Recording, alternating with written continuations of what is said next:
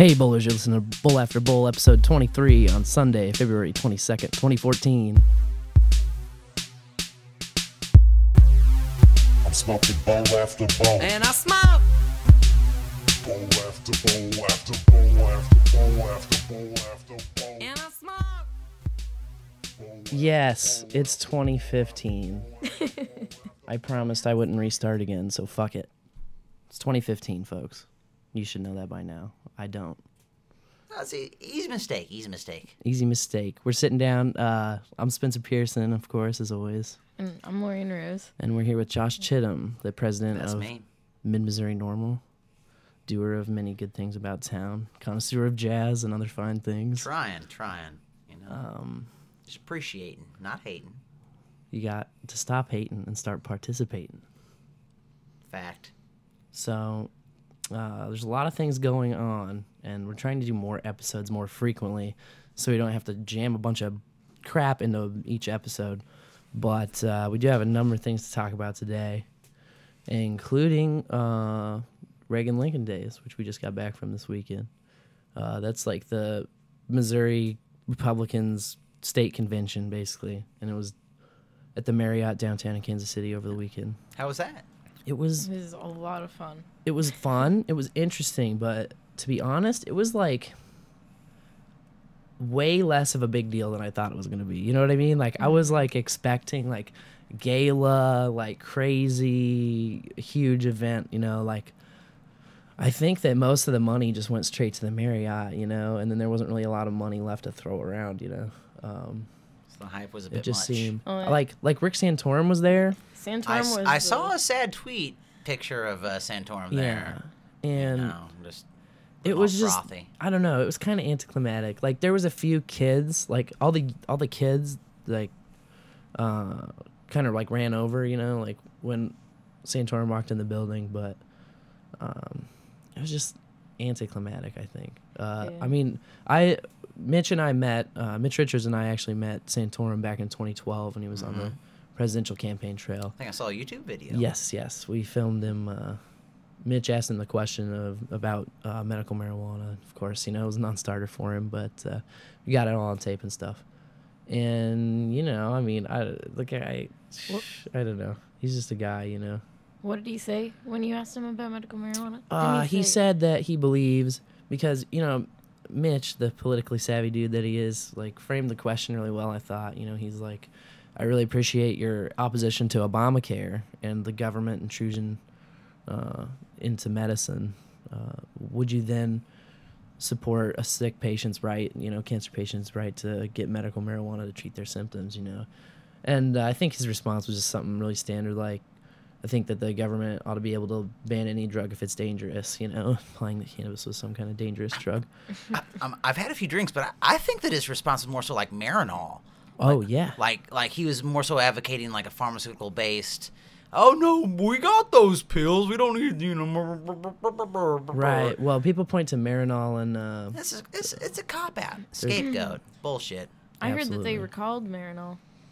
I heard it's on, yeah, 1 800 Bad Drugs, is what someone told me. Huh. I'm not sure what 1 800 Bad Drugs is, but I think it's Sounds bad. like a recalled drug program thing.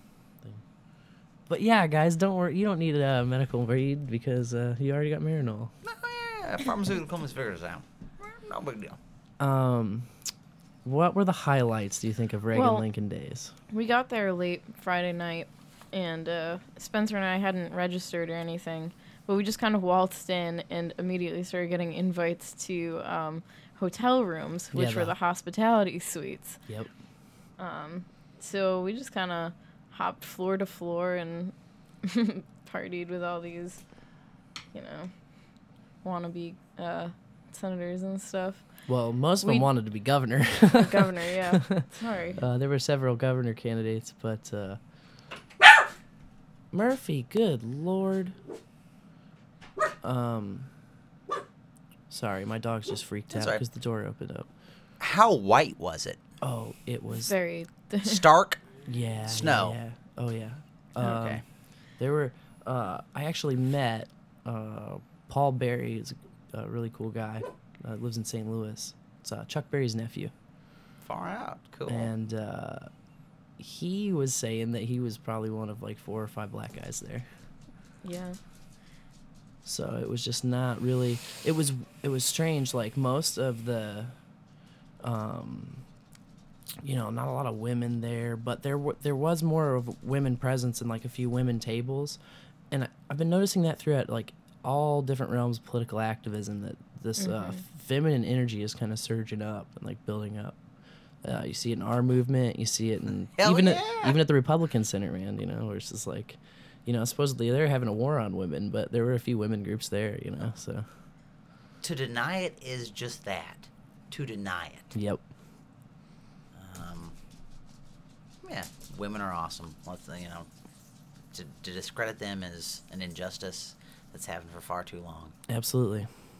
Um, yeah, we got the chance to actually meet Kurt Schaefer, our senator, who uh, wasn't in his office when we went to the lobby day in Show Me Cannabis on the t- on the tenth February. We're up with the LA. Yep, But, uh, and that was Kurt. Well, you know, people have been kind of like poo pooing on Kurt, talking about him to me for a while, you know, and um, the first, you know, one of the first things he said to me when he found out what my uh, main issue was was like, "You guys really haven't convinced me," you know, qu- uh, quite yet. It's kind of how he it put it. Uh, you know, that's a good question, and I was kind of talking to him back and forth about it, but. Uh, what I immediately started talking about was Jeff Mizanskey, you know, and Mm-hmm. it's like, well, you know, do you support keeping Jeff locked up on the taxpayers' dime, you know? And he was like, hey, as a former po- prosecutor, I think that Jeff's situation is terrible, you know, and that his sentence is unjust, you know. So I thought that was good, you know. He, uh, everyone recognizes that uh, Jeff is just wasting a lot of taxpayer dollars. The gov- you know, the government's wasting a lot of taxpayer dollars, and really, it's just uh, it's a crime to keep him in there. You know, uh, for a non-violent crime, not hurting anyone. Uh, it's just insane. It's insane. At, at this point, the man is 61 years old, has spent more than a third of his life in a cage because of a plant. yeah. Like, It's ridiculous. I giggle because, yeah, it's absurd. Cruel and it's unusual absolutely punishment. absurd. Like, so even if it is illegal, punishment paid. right. Man's been there for 21 fucking years, okay? Mhm. Like, all right, so he broke the law. 21 years? Probably long enough to serve Yeah. over a plant. I don't think he's gonna You know. go out and rush out to go buy some cannabis again. No, he's been fairly adamant on interviews that he would actually educate the youth. Absolutely. And work towards, you know, stopping yep. people from getting into, into such things. Well, and that's one of the things that he says too is that uh, he's a guy that kids is, are going to listen to and respect because he's been there. You know, Mhm. he's not like uh, most of these people who can try and tell you about drugs and they've never done drugs, they've never seen drugs. They don't. Yeah. It's like uh, Like a, kind a- of a hard to drug listen coun- to. counselor who can't drive past a fucking Wendy's Right. and, and not buy a frosty. Exactly. Yeah. It's yeah. hard to listen to, Mhm. you know. But someone who's been there, done that, uh, yeah, you know that they know what they're saying. They can relate. Absolutely. Um, yeah, free Jeff. Come So, on, come yeah. on. Thank you. Thankfully, there's uh, new intro- new bill that was introduced by uh, Shamed Dogan, uh, House Bill 978, that would release. Well, it's written that it would release all uh, prisoners serving uh, life without parole for a nonviolent cannabis offense. And as far as we know, that applies to Jeff. We don't know. I mean, we know that it does apply to Jeff, and it will free him if passed. But we don't know if there's other people that it would apply to. At this at this point, we don't know of anyone else. Yeah, I don't think it's to. anyone else, but Um, if they are, they should, they should be freed as well. it's like how would you how would you uh, go about looking that up? You know what I mean? What do you you call the Department of Corrections? Would you? I mean, it's like, is there a little tab for cannabis only, and then you check nonviolent? I mean, is there a system? Well, the uh, it was a few weeks ago with the Women in Cannabis event at uh, their Berlin, where some of his family was there, and they had mentioned that you know for years you couldn't find anything. Like, yeah, Jeff is in a cage, but you can't look it up. No one knows about it. Sure. Uh, so uh, you know, as, as far as looking that up, um, to me, it's interesting that you know the cat sat there for a good long while before anyone ever knew anything. I mean, I just became aware of this just a couple years ago. That means for just short of two decades, the man was in a box over this bullshit. Yep. Um, so, so uh, you know, uh, yeah, the the fact that uh, there, there's a bill there to free Jeff. Um, I, I don't know if there's a more important issue as far as Missouri and cannabis right now. It really illustrates just the unjust lunacy uh, of the words we have on paper right now that dictate laws. You know, this this is the actual word of the government. This is how things work. Right. You know? And you know, I think that as far as to just take the whole piece as a whole, you know, an entire thing and look at it. For Jeff, currently, no one in the state of Missouri can be sentenced to a life imprisonment over cannabis, right? Like that has since expired? Uh, it will ex- it will be stricken in 2017. 2017. Yeah. So legislation has has been passed to Yeah, revise the criminal codes. so you know whenever it's not quite ex post facto law but it's kind of this idea that you went down for something that is no law it- it's almost the inverse of that And yeah, that's what Nixon was even citing as the reason he wanted to review the case before he left office. Now, sure, Yeah, but- surely he needs to review it before then. But uh, you know, uh, jeremiah do it please I think he'll have to just to save face. Uh, you know, if if the uh, dude fucked if the legislate if the legislators can like point to themselves and say, "Hey, the governor wouldn't just sign this piece of paper, so we had to Mm-hmm. rush a bill through to get this poor guy out of jail, like poor guy out of prison."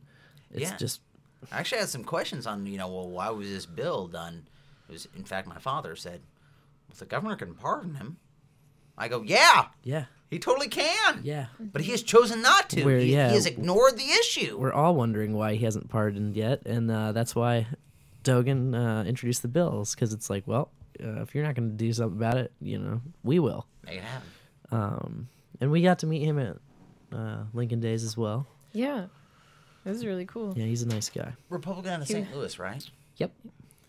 He was dressed down, and uh, Yeah, when we saw him, we were like, "Oh, is that is that him or is it not?" yeah, he wasn't in his suit. You know, he's just in some regular street clothes. Kind I guess you know, just regular stuff. It was awesome. Kind of threw us off. What else went on at Reagan Days or Reagan Lincoln Days, as it's called? Hmm. Well, we didn't have to register, which is kind of awesome. Yeah, that was nice. the registration. I did win this uh, awesome gift basket, and it was like themed uh, Weston, Missouri themed. So uh, I've never been to Weston, but my parents actually just went there and told me all the wonderful things about it. Uh, they really love their booze in Weston, and almost everything that was in the uh, box had something to do with booze or mccormick whiskey McCormick. McCormick actually started there, and you uh, rock gut sons of bitches We'll know something about McCormick whiskey. Platte Valley Moonshine since 1856. This is definitely a little uh, corn or uh, corn. Yes, it is corn. 100% 100%. straight corn whiskey, and uh, there's a little jug of that in there. Sean? Some tequila rose strawberry madness, uh, strawberry cream. Get a shot of that for my mother. Some. Uh, this is 360 vodka, which I had never heard of before. Green as it But gets. uh, yeah, and, and all local, like local labeling, local glass, local grain, uh, Missouri distilled, Missouri bottled, Missouri glass, Missouri labels, Missouri owned and operated. It's like, and Josh, you're telling me that uh, you were telling me that you send this in after you use it. the The, only lid? thing you can't recycle is the cap, in which you just mail it back to the company, Yeah. and they sterilize it and put it back on another bottle. the lid says, uh, "When you are finished with the cap, send it back." So That's crazy it's awesome. really wonderful. cool. I think they even like utilize wind power, the leftover um, mash, I believe as it's called, for the fermentation Sure. process, is fed uh, pigs in the area. They they really Super sustainable company. I mean, it's almost to the point where they're they're exploiting the green market. Sure. But but hell yeah, do it, man. Right, Be as a green as you fucking If there's a can. market to exploit, it's that one for you sure. You know, uh, and the the price point ain't bad. It's really pretty cheap vodka. Honestly, three sixty, Missouri, buy local. Well, here we're gonna try a shot of it while while we're Chase rolling with the here. rose. Yeah. Cheers. Cheers, fellas. Yeah. Oh yeah, that's that shit. So uh, we got to plan a trip to Weston soon. Heck yeah. That'll be Let's very stay cool. at the Murphy Bed and Breakfast. yeah, Murphy House. yeah, we mean- saw that. We saw a little ad in our basket for the Murphy House B and B. I hope that small producers, you know, like the um, Coors, Anheuser, InBev, those folks, I think probably will try to guard their market on intoxicants. Sure. But I'm hoping that individuals such as the folks in Weston will see an opportunity um, and really just a reason to like, oh well, yeah, you deserve it. You deserve this as much as I do, Sure. and get behind it. So I'm calling you out, Weston producers, and Yeah. um, You talk about a, a legal can- cannabis market. exactly, Yeah. you know, to get on that boulevard, See- Schlafly. uh, Lorian and I were on Steve Spellman's show on KOPN a few weeks back and uh, talking about what the legal market would look like. And we were talking, you know, we were talking. If you look at the alcohol market today, where there's, you know, there's huge producers that produce, you know, quantity over quality, and the price is low, and uh, you can get it in any store in America. And then there's other producers Budweiser.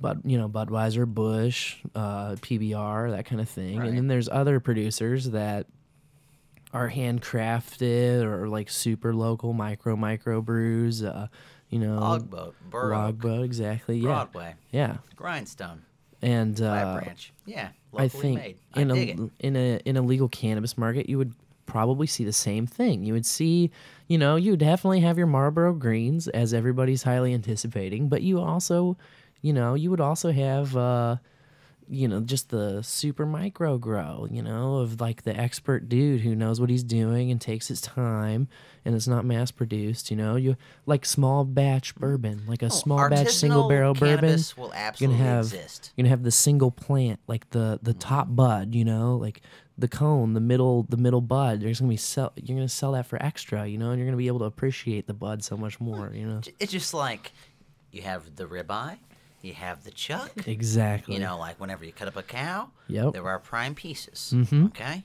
Whenever you dissect the cannabis plant, there are prime pieces. absolutely Uh, and, and yeah, you know, however you want to do that.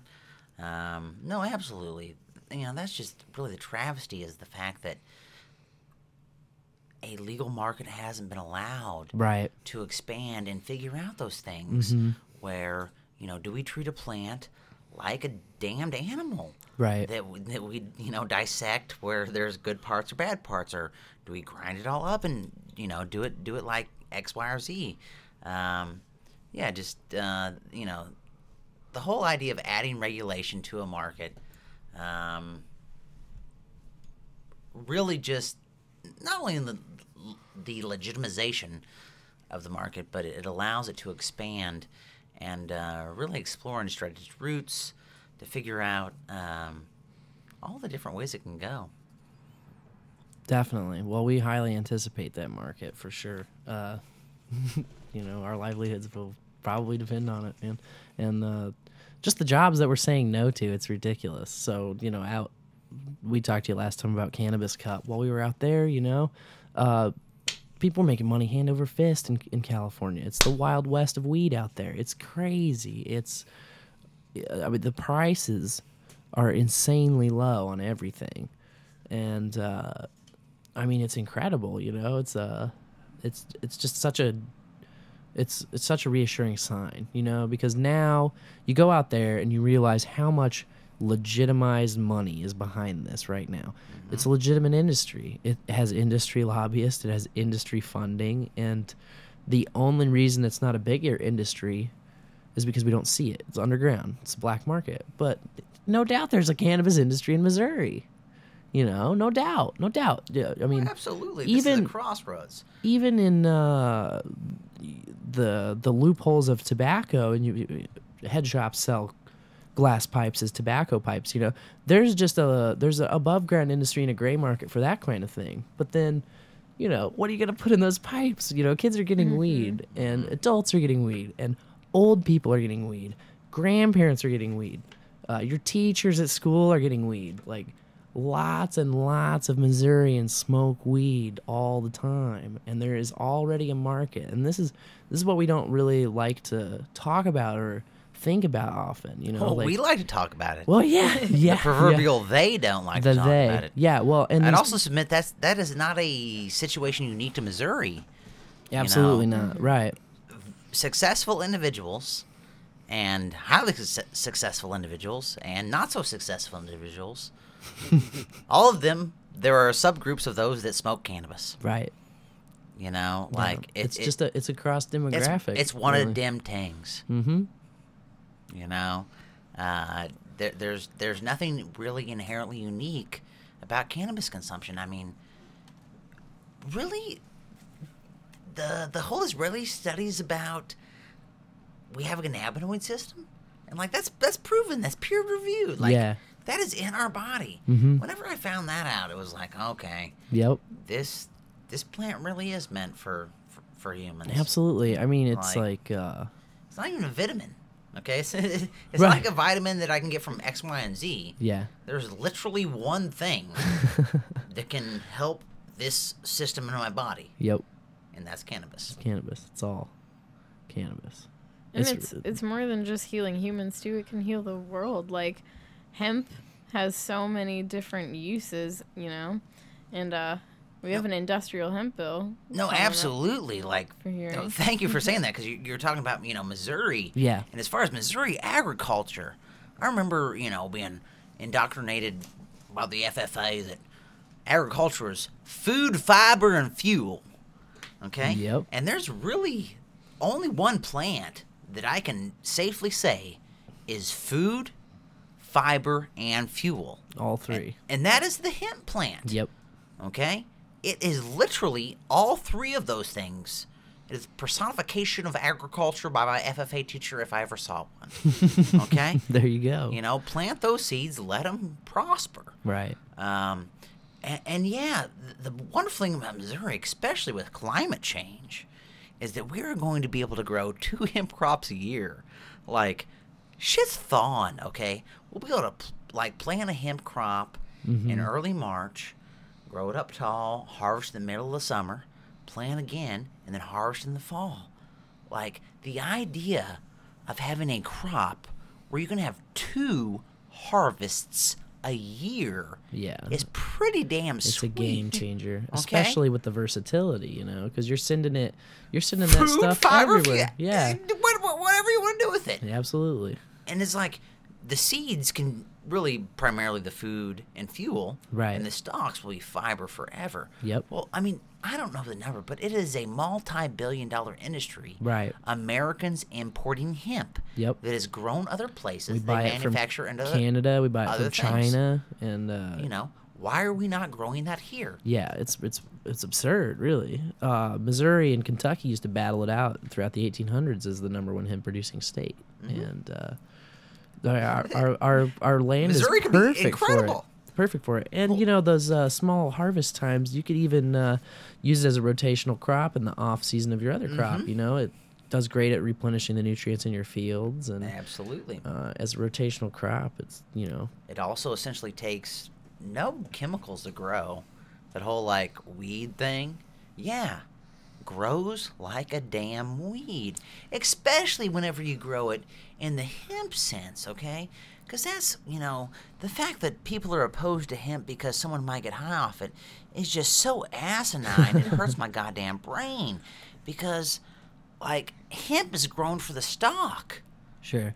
You know, like they grow it for the exact opposite reason Yep. Of why you would want to grow a psychoactive Right. plant. The seeds and stems is what you want in So, hemp. like those hemp fields, Mhm. there's not a damn good bud in there. Right. But hell yeah, you can make some stuff out of it. Yep. You know, make you a t-shirt. Hempcrete, you can make a damn house out of hemp. It really is incredible. B- because, you know, you know, like University of Missouri here in town, all that money they have spent on soybean research, okay, all that shit they can do with soybeans, they can also do that with hemp, which is way better than soybeans, okay?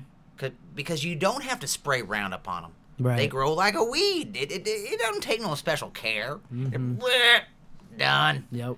Two harvests a year. And the leaves, like bugs eating the leaves, is no problem. They just eat the leaves, you know. And there's more leaves to be had, and the, the leaves aren't even an important part of the plant, you know, for survival. Not at all. I mean, I, they're they're important to the extent of photosynthesis is Right. necessary to Right. you know sustain plant life, but that's it. Mm-hmm. But um, Yeah, I think that uh, we got we got a little cheat sheet of the Show Me Cannabis uh, legislative update. Basically, um, this is what we had in the Capitol. We told you about the uh, uh, the lobby day that we went to on the tenth. So um, there's a couple medical bills, or uh, there's a couple of medical bills. There's a couple of hemp industrial hemp Industrial bills, hemp. and then uh, this bottom one is the CBD expansion, I believe. mhm, absolutely. Um, so the CBD oil law is the only law that Missouri has managed to pass yet, really concerning cannabis uh, uh, liberalization, legalization, call it what you may. Yeah. The only allowable cannabis product right now in Missouri is CBD oil, and the original bill that passed limited the licensing to two licenses in the Correct. entire state, uh, and it also limits the conditions to a certain type of epilepsy, uh, Correct. which is, you know, obviously a, a tiny, tiny, tiny victory, and a huge tragedy for a lot of reasons. You know, it leaves a lot of people out. Uh, Absolutely. That, and- that's the tough part. really the the main thing it leaves out uh, are cannabis patients. You know, people who need the whole plant, people who need the THC, the activated THC. The oh my god, it could also make you feel good THC. You need that. Uh, you know, CBD oil does not cure, kill cancer cells. You know, Correct. the the whole cannabis plant and the whole cannabis oil with activated THC that is what kills cancer cells. That is what I've seen Missourians. I've seen this old guy who uh, pulled uh, skin tumors out of his arms because he just rubbed, you know, after chemo didn't work, uh, he rubbed oil on his tumors just directly, and after weeks was able to just pull them out by the root, and is cancer free. You know. Award. That's far out, man. I've never, I've, yeah. I've, I've honestly never heard that story. You know, for me, it's crazy to you know dissect this plant because there, it's not just CBD or THC. There's like seventy, There's a lot of Or so. cannabinoids. I think. Like, please look it up. Let's let's I'm get definitely the real gonna yeah, I'm definitely gonna And- Google and the thing is, they, they don't give proper research. Okay, so no, I don't think there's a, a an actual real number. But the point being, there are so many things that affect different yada yada yada yada yada. Uh, that really can help. Like cannabis does help. It is medicine. So to to deny that from sick patients is Uh, silly. according to Wikipedia, the book of knowledge, uh, at least 85 different cannabinoids have been isolated in the cannabis plant. Uh, and then it shows little doodles of all their uh, chemical structures, which is nice. There's different types, right? So, um, obviously, the main ones that we know are THC and CBD, but there's many different types of uh, even those. Um, and this Oh, goes yeah. on and on, but yeah, uh, like you were saying, 85. 85. And uh, there are also many uh, cannabinoids in other plants, not just in marijuana. I was saying, uh, not just in the cannabis plant, but uh, other plants. Where is that link? Wikipedia. The uh, the main source that I've found, and it could have been disproven at this point of cannabinoids, is actually black pepper. Huh. Uh, if you if you gave a Google to black pepper and cannabinoids, I think you'd turn up a result. I could be wrong. Uh, If I if, if I'm wrong, then we'll Oh correct yeah. correct it on the thing. But Lorian seems to Caryophyllene, beta caryophyllene. Yeah.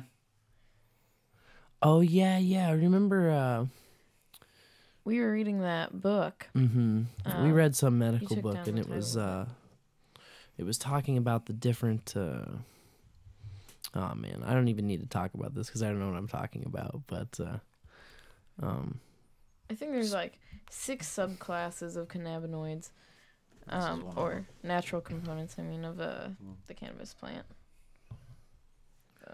Yeah. I read that somewhere one time and I was like, hell yeah, I'm going to put black pepper on everything because I like it.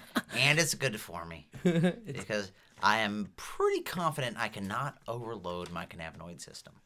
yes, yeah, that's correct. I mean, no one's been able to overdose on cannabis. Like, Mm. before hashtags existed, my hashtag for cannabis was it helps. it helps. So whether that's it helps agriculture, it helps sick people, it helps the economy, X Y Z. I don't know. It helps. It does. It helps across the board. I mean, we're we're about to end this madness, though.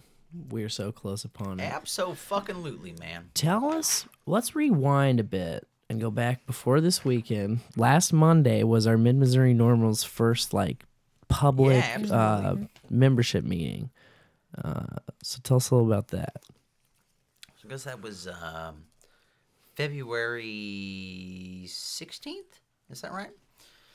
Sounds right. So that's uh, real close to three months from the day where I sent an email to to Dan Viets and said, "Hey, there's been some cannabis activism in Columbia for a long time now, but it seemingly student ran.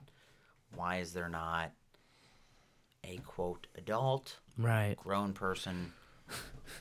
Is there is there a NORML for grown ups? You know, uh, because because yeah, it, anyone who's been to anything like my main point is like activism does not stop once you get a fucking degree Absolutely. or once you drop out or if you never went to college like activism does not have an age there is no expiration date on activism like activism till you die okay See, a lot of my experience, uh, people are real worried about they, their boss might find out that they went to a NORML meeting. You know, more so their bosses Uh. give a fuck also there's this thing what's it called uh oh the first, amendment. right? Okay. oh wait, that Yeah. number one amendment in the Bill of Rights after we amended the Constitution to give Americans even more freedom than they had. Right. Yeah, that's it. Yeah. If you have a concern, oh, just go to the top of the list. Yep. It's got you covered. Exactly. No, I mean it's it's it's tremendous to me how many people uh come up to me and they like support, you know, they they show silent support, The but silent closet there's so many especially people who live in Jeff City who are like, "Oh, if I had a political opinion, no, no, I can't even my boss would ah." It's like, no.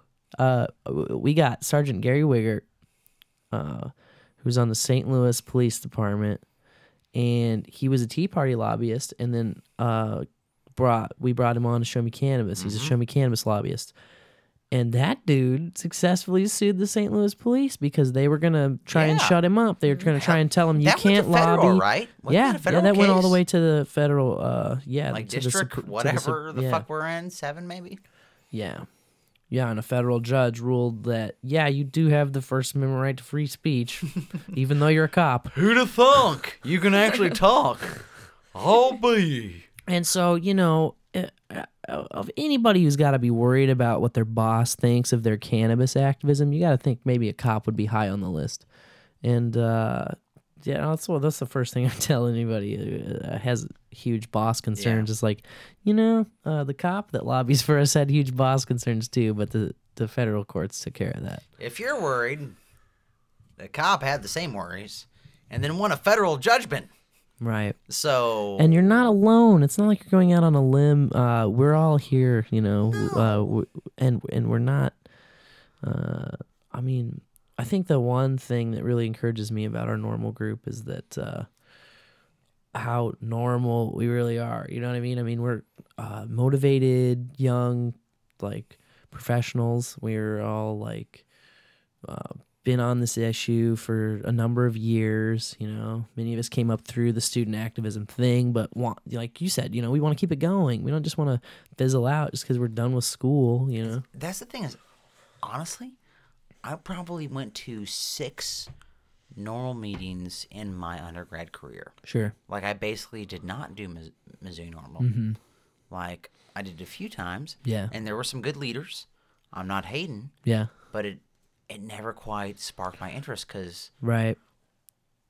maybe I was mature for my age. Well, Uh, the- but but but yeah, no, I, I I think that this idea of having you know a real grown ass person NORML yeah. is is important. Um, and yeah, I would like to get some more folks there that you know, established people. Because I mean, hell, at this point, eh, you know, I haven't checked our bank account, but we've raised basically you know a thousand bucks in a few months. Mm-hmm. Uh, you know, that's that's not gonna buy an election, but that's nothing to scoff at. Right. We have about a dozen board members that show up quite frequently. Mm-hmm. Um, yeah, no, shit's happening. Well, and the the main thing about MU NORML that kind of uh, was a bummer before was just the the learning curve involved in activism and leadership of any kind. Uh, so I did I did a semester as vice president and then a next following semester as president of MU NORML uh, in 2010, I think, or thereabouts.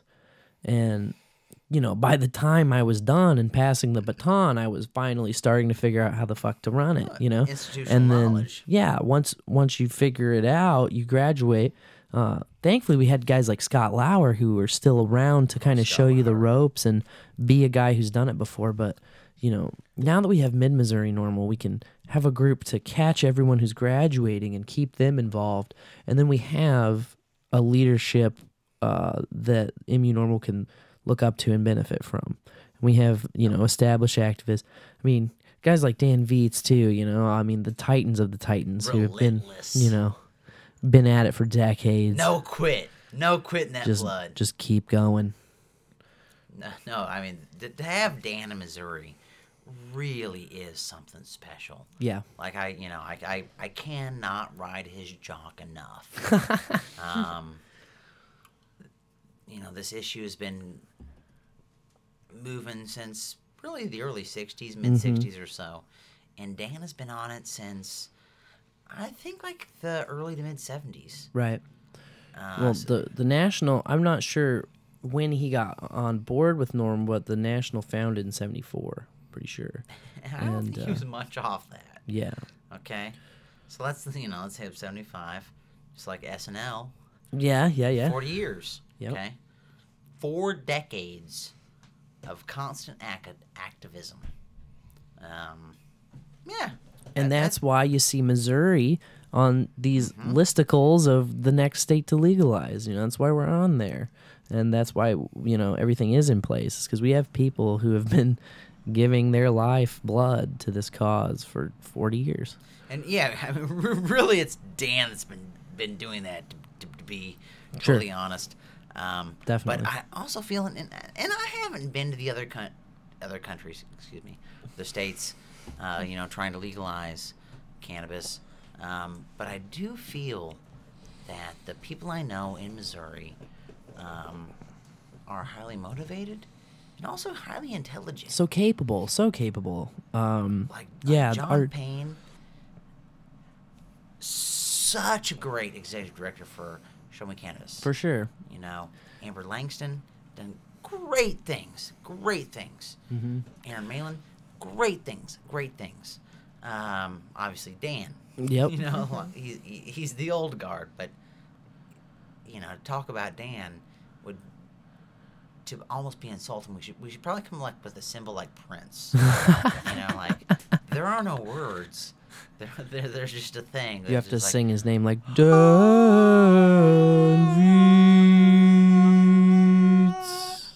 So yeah, you know, something like that. We're gonna have to go back and clip that out probably and use that. Yeah, we'll, we'll figure it out. But yeah, uh, Missouri is, you know, pretty fortunate. I also think that just the psyche of Missouri. Um, that Mark Twain, just populist, real person. Um, the old adage of "show me," um, Right. You know, the, the fact you know, "show me Kansas" is is very real. Uh, we don't take bullshit in Missouri. We really don't. Yeah, it's very skeptical, very mistrusting of like Washington politics or outsiders or uh, so-called studies that we haven't seen. You know, well, okay, you say that, but hmm show me. show me, show me, Um, because I, know what I've seen, and that you know, uh, it's great for the cannabis movement to be in the show me state because we know uh, the citizens of Missouri know about weed. Uh, and if they don't know because they've smoked it, they know because they know people who smoke it. And Absolutely. everyone knows about weed here because you know it is the show me. It is the. I mean, that's such a great description of our of our people. Oh, I think we have the best state motto of any state. Honest to God. Live free and die is definitely up there, but show me is just uh, Okay, I'll give it a neck and neck because live free and die is badass. I'm Yeah. not gonna. I'm, I am not going to de- deny New. Hampshire's awesomeness. But then you know you got places like the Buckeye State. It's like All right. "Ugh, Um, we're we're a nut. cool, cool. The state's a nut. Um, you know, I actually think, and I love the state, but the worst state motto is Colorado. They're the Centennial State Centennial State. because they incorporated in 1876. Oh, okay. Oh, we're 100 years old. we ain't got no fucking creativity, so I guess we're centennial. Because You'd they're so it- awesome. you'd- They got mountains. They got like Right. Like Colorado has so many things outside of the fact that oh hey, we happened on the hundredth anniversary of America. But yeah, I well, James that Michener has a novel named Cen- Century or Centennial. Hmm. Um, I don't know, Michener, H- hell of a nonfiction writer, really. Good check out. the uh I'm trying to I'm running down things to talk about on this uh, note card and it mentions that we have a landline, which is interesting. Uh so Bowl, Right. Bowl After Bowl has a phone number now that you can call. Uh, we ask you not abuse it, and we're giving you a lot of faith. But uh, we have a business line, and obviously for uh, we're gonna try and kick up our advertising game and our you know try to uh oh uh oh, Chinham's ringing us already.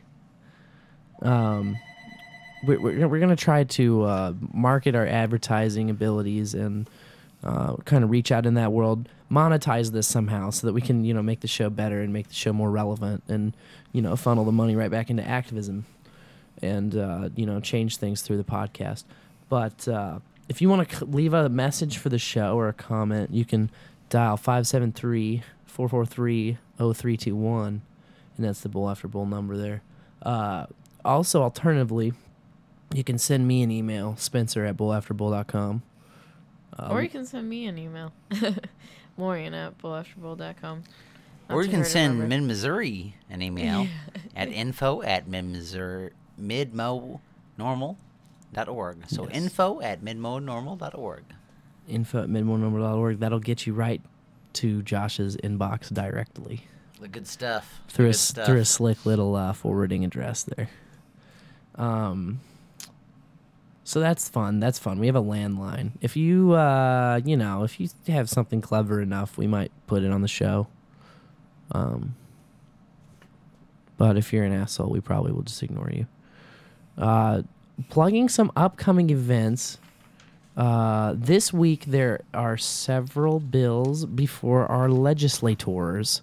Uh, tomorrow, tom- tomorrow there's a hearing on uh, 800, Correct. Just the Uh, medical uh, hearing. House Bill 800, their uh, medical cannabis. Um, you know, I've read most of the bill. I haven't. I have not read it, it in its entirety. hmm But it seems like the uh, fact that there is a non-refundable twenty-five thousand dollar application, Yep. and the fact that you have to prove that you have five hundred thousand, half a million dollars in the bank of liquid assets hmm is just really prohibitive. Very of, prohibitive. uh, yes. You know, and then the real kicker is that sick people and caregivers cannot grow the cannabis. Right. So, like, if you're sick, you should be able to make your own medicine. You know, I- I'm an activist for total legalization. That's very clear. Mm-hmm. But, like, just as a compassionate human, how the hell can you not say, oh, yeah, a sick person should be able to grow their own medicine? Uh, so, yeah, the, the bill is a step Right. but it's it's kind of it's kind of a misstep. Yeah, uh, I mean, there's it's very concerning that uh, there's this protectionist scheme kind of built for uh, rich establishment players. You know, um, it's going to lock out a lot. Obviously, uh, the only people that are going to be able to swoop in and play this are current industry players now, and so people from Colorado, uh, California could maybe sweep in. But that and just the one percent of the one percent. To, Right. to have five hundred thousand Yeah. dollars Half a million in a bank account. It's okay? like it's not even a net worth question of like you have five hundred thousand dollars tied up in some stocks and bonds and some pro- No, and some land and property. No, Cash. no cash in the bank, liquid assets, five hundred grand. Now, now, why in the hell would the government like what? What is it? I mean, you would need a lot of capital to get a business like that going. Um, I have talked to an individual that wanted to put a residency requirement on it, Right, and you know, I kind of said like, I feel you, but a Right. guy like Stan Kroenke, I don't know Stan, but his residency requirement is met out the wazoo, and any, any sort of money, oh, 500k in the bank, right, brrr, I can make some money, done. right, Okay, you know, so right. the the the, the cost like residency really doesn't stop money. Like Nope. there's money in state. Yep. Missouri's not New York, California, whatever. But there's there is money here. Absolutely, okay? absolutely. So like we ain't gonna stop the money, uh, and we ain't gonna you know stop no residency. Right. So we just have to have decent laws that really do allow for an open marketplace. Like I want patients to get their medicine, but it had like it's it's economics. I only took micro econ and, and macro. You know, I, I don't have have a degree in it. Right. But economics is it's not simple, but it is. Yeah. It really is. You know, there there's certain things that just kind of happen whenever you have a marketplace. Right. And you know the the the fair market approach is needed desperately in this because uh, you're you're already seeing the effects of when you tamper with the market and when you artificially, you know, well, the, the the prohibition that's in place right now is fucking with the market completely.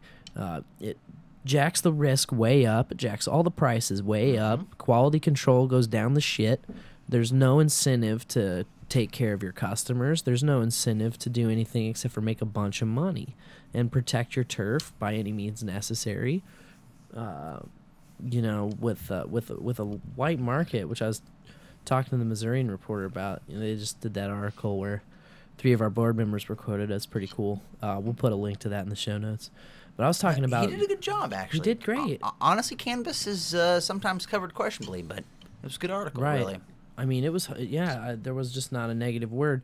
Speaking of, I'm I know I'm jumping tracks a lot in this little in this little bit, but there's a Newsweek special edition uh that's all about cannabis right now. It's still on the shelves for like another week. We need to go out and probably Absolutely. get some of those for auction items and stuff, but this issue just covers cannabis. Like As it should. unbiasedly presents, uh, for the most part, you know, this positive image of cannabis as a versatile uh, plant of many uses and medicinal value. And, uh, you know, it's talking about, I mean, once once you get those special edition uh, Newsweek prints, uh, it's like this is history in the making. This is what's happening right now. It's like the thumb on the national pulse, if you will. Uh, seeing this is just incredible.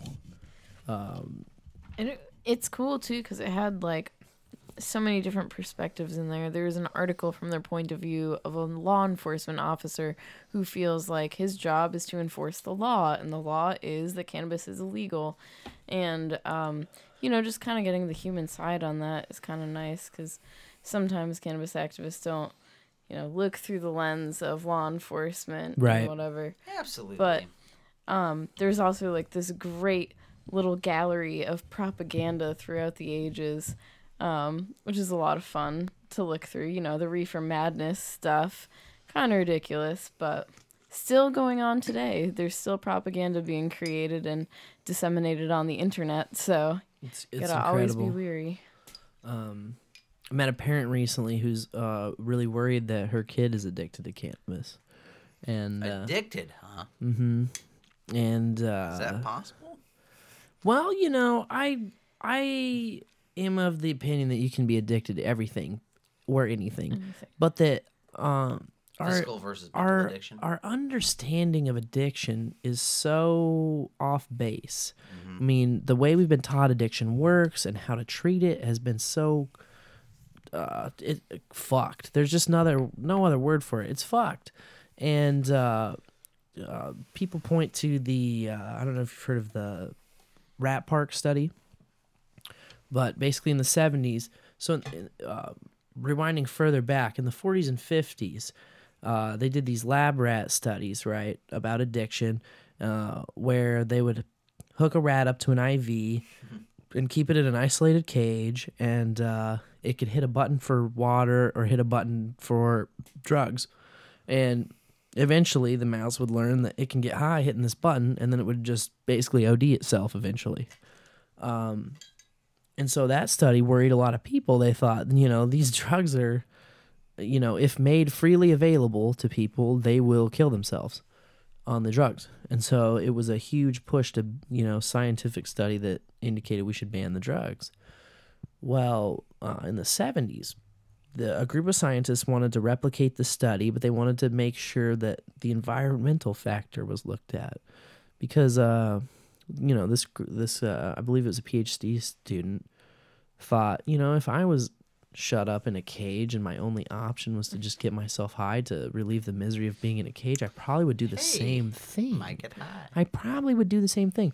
And so they did this rat park experiment where the control group was the same group of mice that were given, uh, or rats, you know, the lab rats that were given the regular water and the in the drug water and put in their little isolated cage. And then there was an experiment group of a rat park where uh, there was a community of rats and they were given a lot of things to do and play with and wheels to run in and different things. And they were all put in the same cage you know a big community of rats. And they were also given the opportunity to get regular water or drugs water. And uh, the study found that the the rats in the community didn't take the drugs really. They just tech took the clean water uh, because they had everything they needed basically. They didn't need an escape. They didn't need any kind of uh, They, didn't- had they community. they had community. They had love. They didn't have a hole in themselves to fill. Uh, they further did another study where they took these uh, control group rats right? These rats that had got themselves addicted on uh, the cocaine water or the heroin water or whatever was in the water some you know highly addictive drug was in the water. And they found that when they had introduced the uh, previously isolated rats into the la- uh, rat park that over a couple of weeks the rats s- slowly s- weaned off the drugs and stopped taking drugs and joined the community.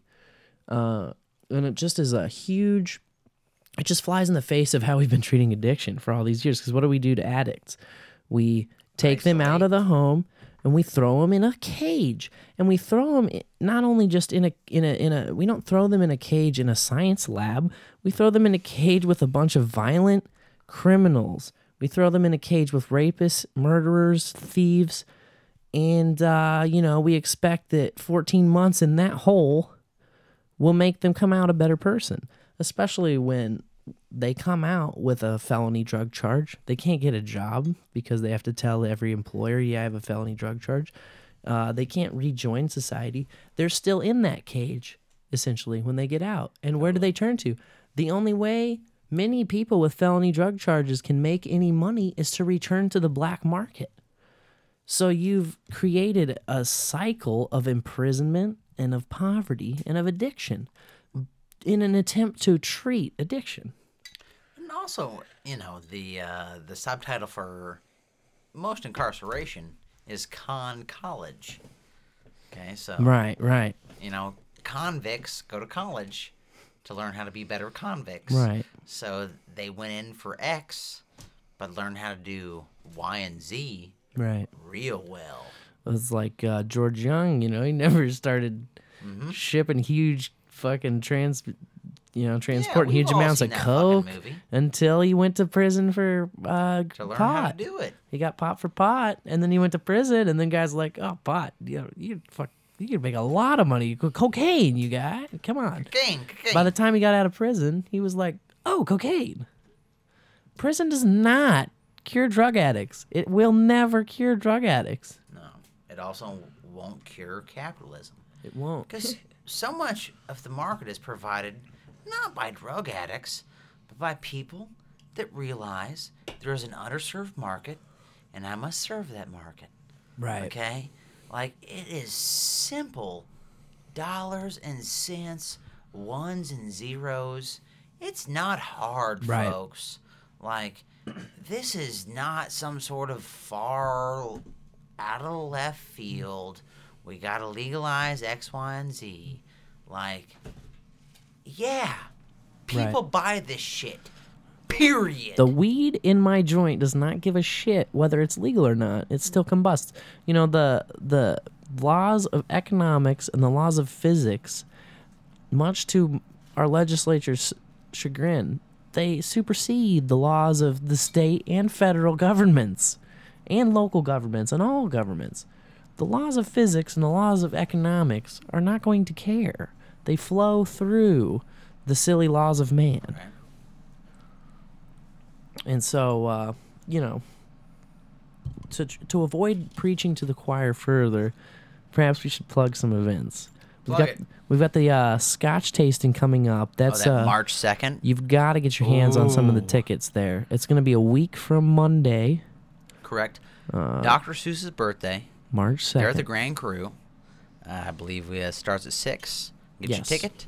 20 bones. Get you six drinks of some top notch, delicious scotch. Yep. All right?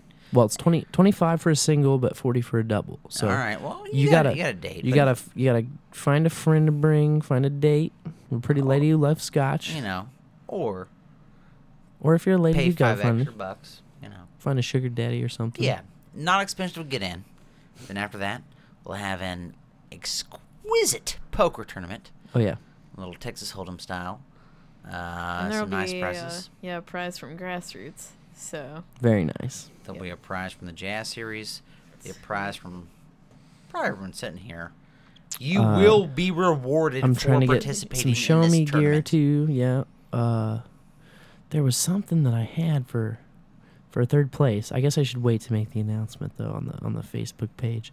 Uh, check Mid Missouri NORML's Facebook page for the details as they roll out. I was kind of gonna just announce the poker prizes Totally. like uh, Please do. over time. You know, I'll 1st We're- announce what 3rd We're prize is, 400 what, likes. what second prize is, and then third uh, first place. Let's get let's get to 500 by March 2nd. I think can we we can do that? I think we can do that. Are you Uh, fuckers listening? Bowlers, go like Mid Missouri NORML's Facebook page.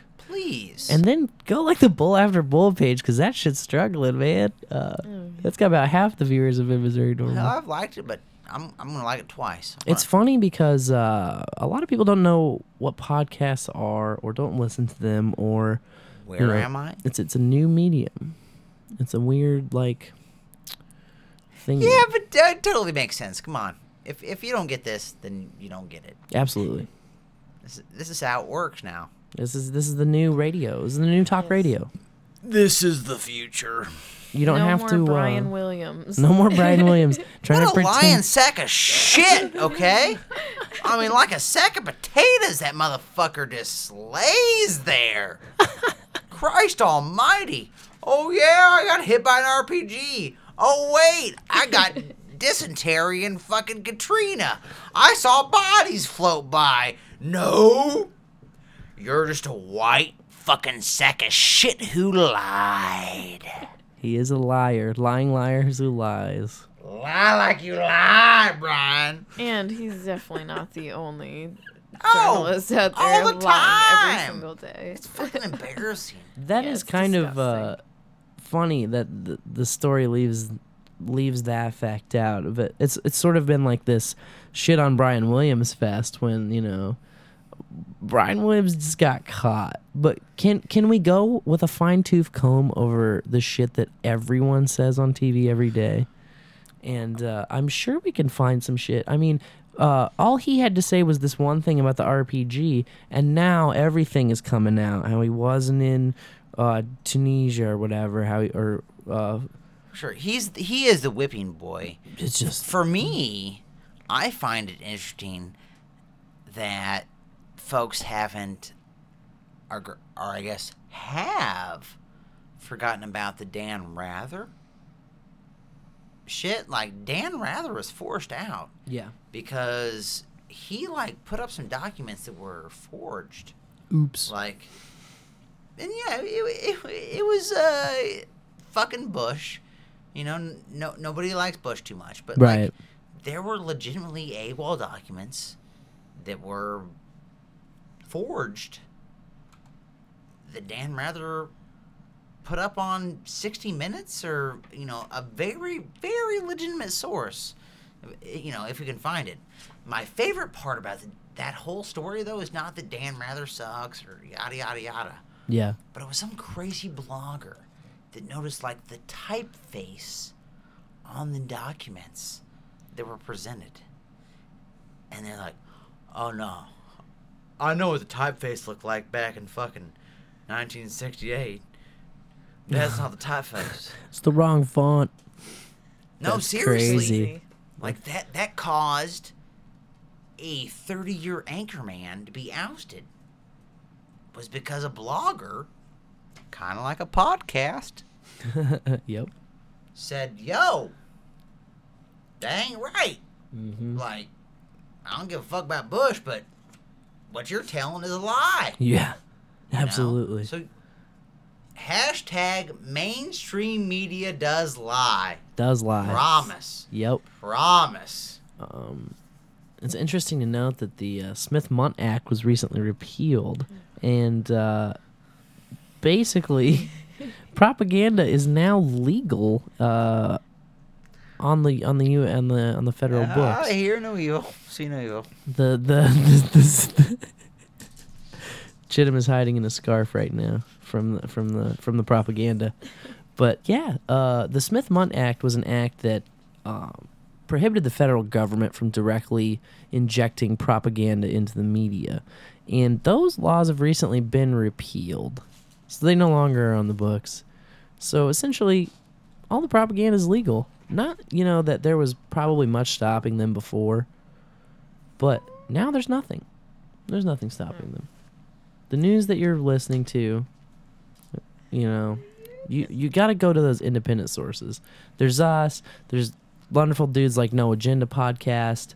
Uh, you know, find the news that you know just comes from the source and you know you are the source in the end. You the listener. You're listening to this right now. You decide what you're going to listen to next. Uh, don't go to cable tv for your news because you know that that's bullshit. Do your own research. Uh, you know dig for yourself. Find out your own answers.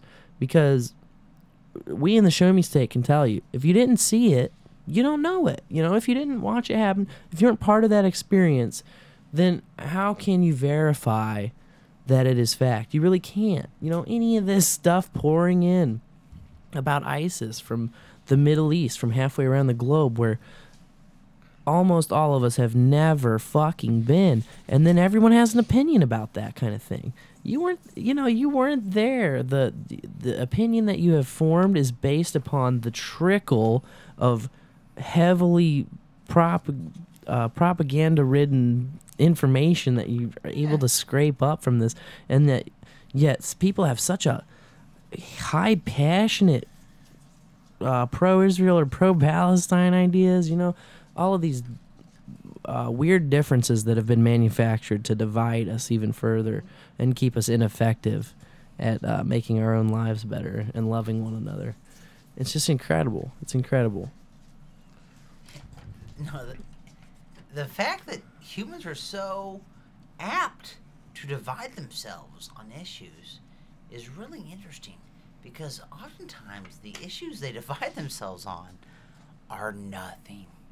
Absolutely. You know, it is absolute like it is orchestrated bullshit by a party that gets them to, you know, defer. But really, no, they're the same folks. Um, mwah. please continue. the um, we were talking about hearings tomorrow. Uh, House Bill 800 gets heard. It's the medical bill that we mentioned before, um, with a few problems. So we'll have an opportunity to, obviously, thank the legislator for the legislation for uh, trying to legalize Yeah. medicinal marijuana, but Do saying, something. Hey, uh, there's a few problems, and you know we need some amendments to this bill for sure. We need to pass some amendments. We need to get rid of some of these requirements. Uh, and we need to open the game up for any player who is legitimate.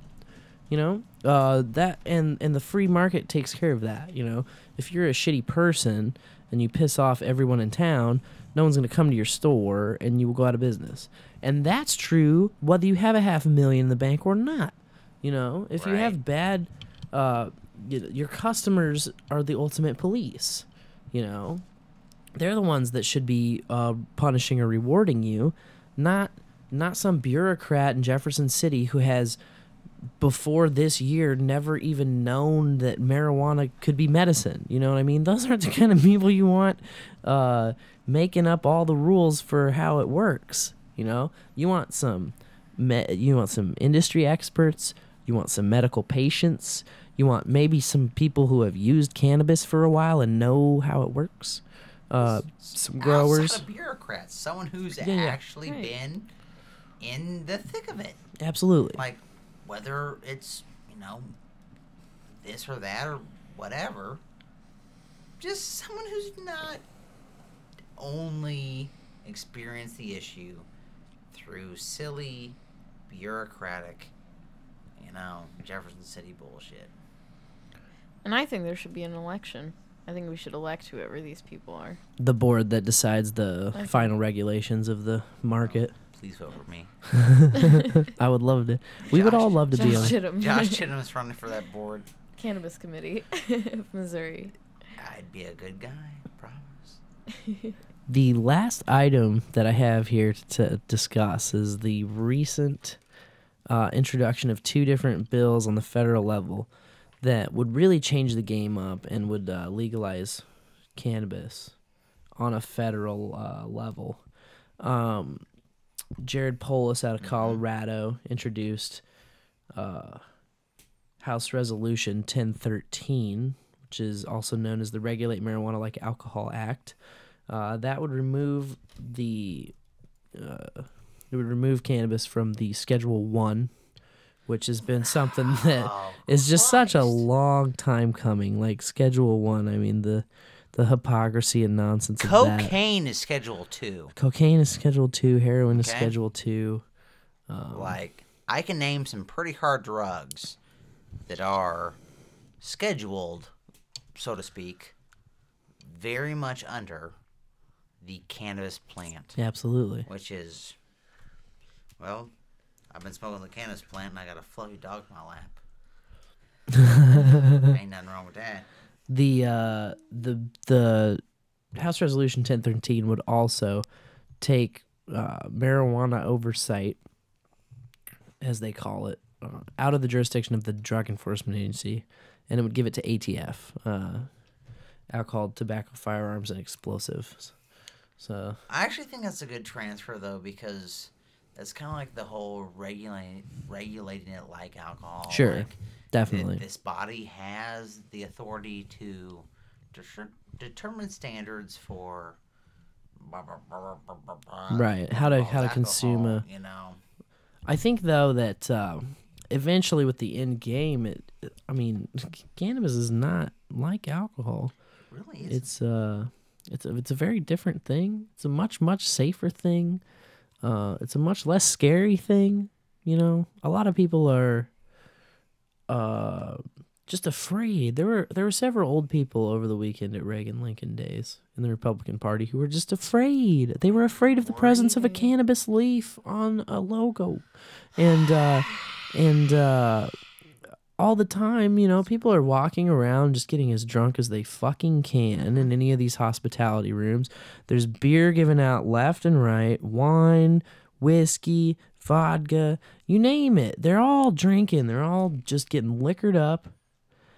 And yet, and yet, this substance, the what the DEA's own judge has been quoted as saying is the most therapeutically safe substance known to man. Or how about the the fucking That is the source of the fear. Surgeon General saying there's legitimate medical use. Yeah, absolutely. And ultimately, what makes me upset about that is we're giving clout to the federal government, which I hate. Right. I'm a statist. Right. Full disclosure Josh Chittum, President Mizono, loves state politics. Okay? So you're not a statist, you're a federalist in the No, I'm, sense I'm that an anti federalist. in the sense well, an anti-federalist, but what what what is the word I'm looking for? You're you're a states' rights guy, but I States' mean, rights. Statist is more of like a pro-government. For, big okay, yeah, I government. misspoke. I'm just, yeah, states' rights. States' rights. All about that Tenth Amendment. It's like real. It's it's real. there's and a reason they included it, guys. there's a reason that the last bill in the Bill of Rights says, "Oh yeah," and if we didn't specifically else- say this else. is the Fed's job, then it's not the fucking Fed's job. I mean, that's a pretty that's a pretty strong blanket statement, and that was to, I mean, the Bill of Rights. Any any uh person with a high school diploma knows that they had to put that in there because people were people had just revolted against England. They had just overthrown the motherfucking Well, government. was- was- they were not all about having another government. But this is the go number two. We had the article Articles of Confederation, right. and we, you know, had to find a happy medium. Like, well, we revolted, and the the Articles of Confederation didn't quite do the job. Right. Wish it did, but People just to have couldn't. A, we got to get our shit together, right? We got to be able a able little to. more teeth. Mhm. We have to have just a little more teeth in the legislation. Right. Seriously, you know? Absolutely. and so that worked. But then, uh, yeah. Otherwise, laissez faire. Let them be, man. Um. Let them be. So that was 1013 that Polis introduced, regulate marijuana like alcohol, which we believe is a step in the right direction, but nowhere near the end game. Then there's uh, House Resolution 1014, the very next one. That's by uh, Representative Earl uh, Blumenauer. He's out of Oregon, uh, also a Democrat like Polis. Uh, that is called the Marijuana Tax Revenue Act of 2015. It creates a federal excise tax on non medical marijuana sales. And uh, to quote from the official press release on Jared Polis's website, uh, moves this quickly growing industry out of the shadows. Which is exactly what I've been saying all along, okay? Uh, quickly growing industry, uh, yeah, in the sense that it's it's quickly being professionalized and but as far as growing industry i'm not sure if number of people uh, involved are necessarily growing i don't Okay. i don't think feel- i don't necessarily think that's true. Uh, maybe there's more money in it but maybe not. Uh, the reason that there might be more money in is that like i said everything's being professionalized. Everything's being i mean the things that we saw for sale out in the cannabis cup are ridiculous.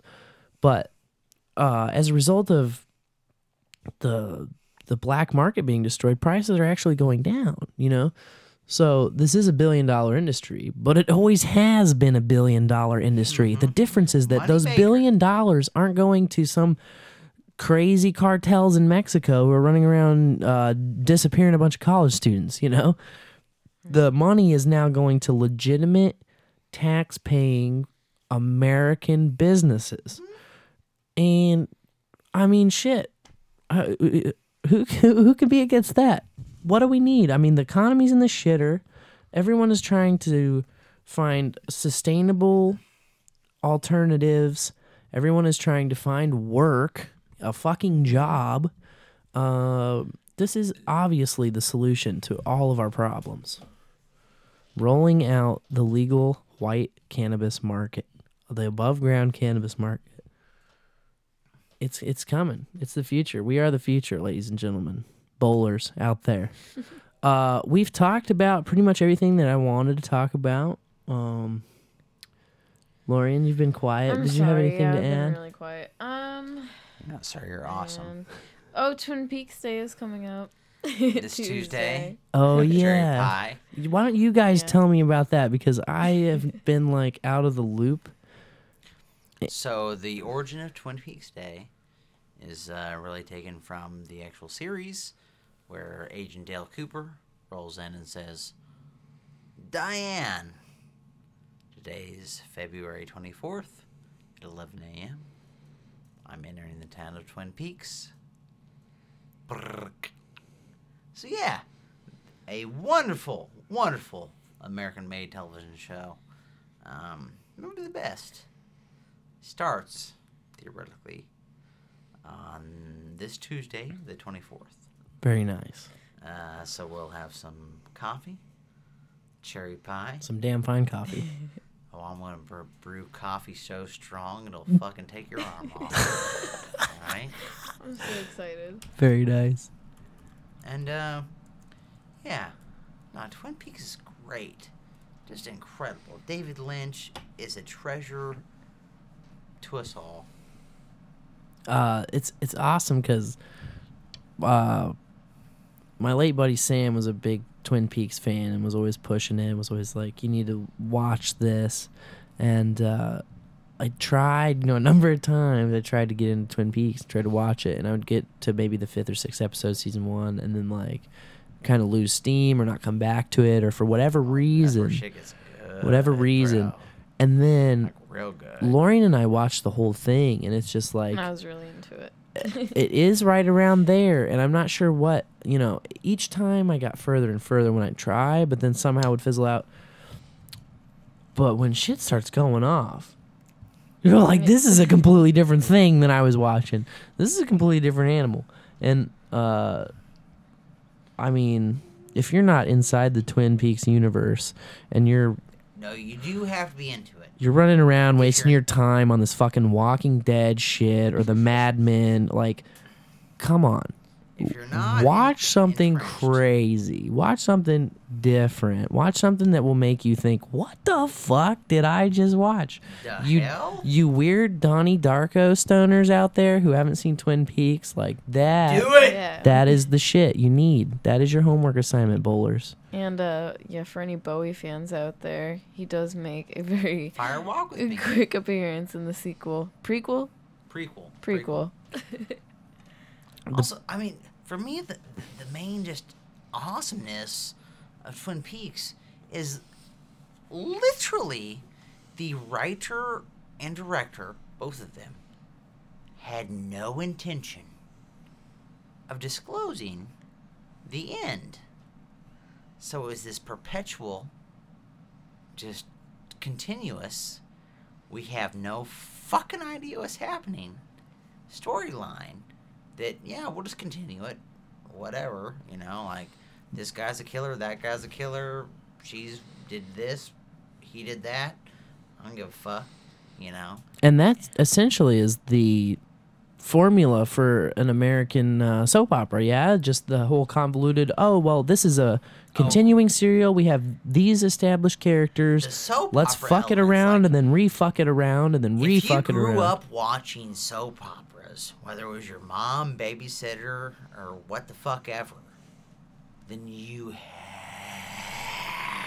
have to watch Twin Peaks, okay? Like, they just took the American soap opera. It was like that next level shit. It was next level shit. Like, this is how it properly works. You know, um, yeah. If, if that just ridiculous melodrama. I'm so That's not- excited. yeah. I'm so excited. Um, So yeah, this Thursday. Tuesday. That's correct. I'm wrong. My defense is I'm petting a very pretty dog. He's a fluff monster. Murphy is in Josh's lap. For all of those of you who can't see what's going on right now. We're sitting here in uh, our living room. This this podcast is like Doug Stanhope style sponsored by 360 Vodka. uh, we have way fucking fancier sponsors than Doug Stanhope. Uh, Busch. because we because we get we drink local. It's no plastic jug vodka here, my friends. This is 360. Real fucking shit. You gotta love it. Uh, we've been talking to Josh Chittum, uh, president of Mid Missouri thank you, NORML, thank our you. fearless leader. Uh, Lorian has been chiming in yeah, on occasion. on the on the mic number two there. Yeah. Wonderfully. Wonderfully. Thanks for uh, tuning in, everyone. And may your bowls burn ever brighter.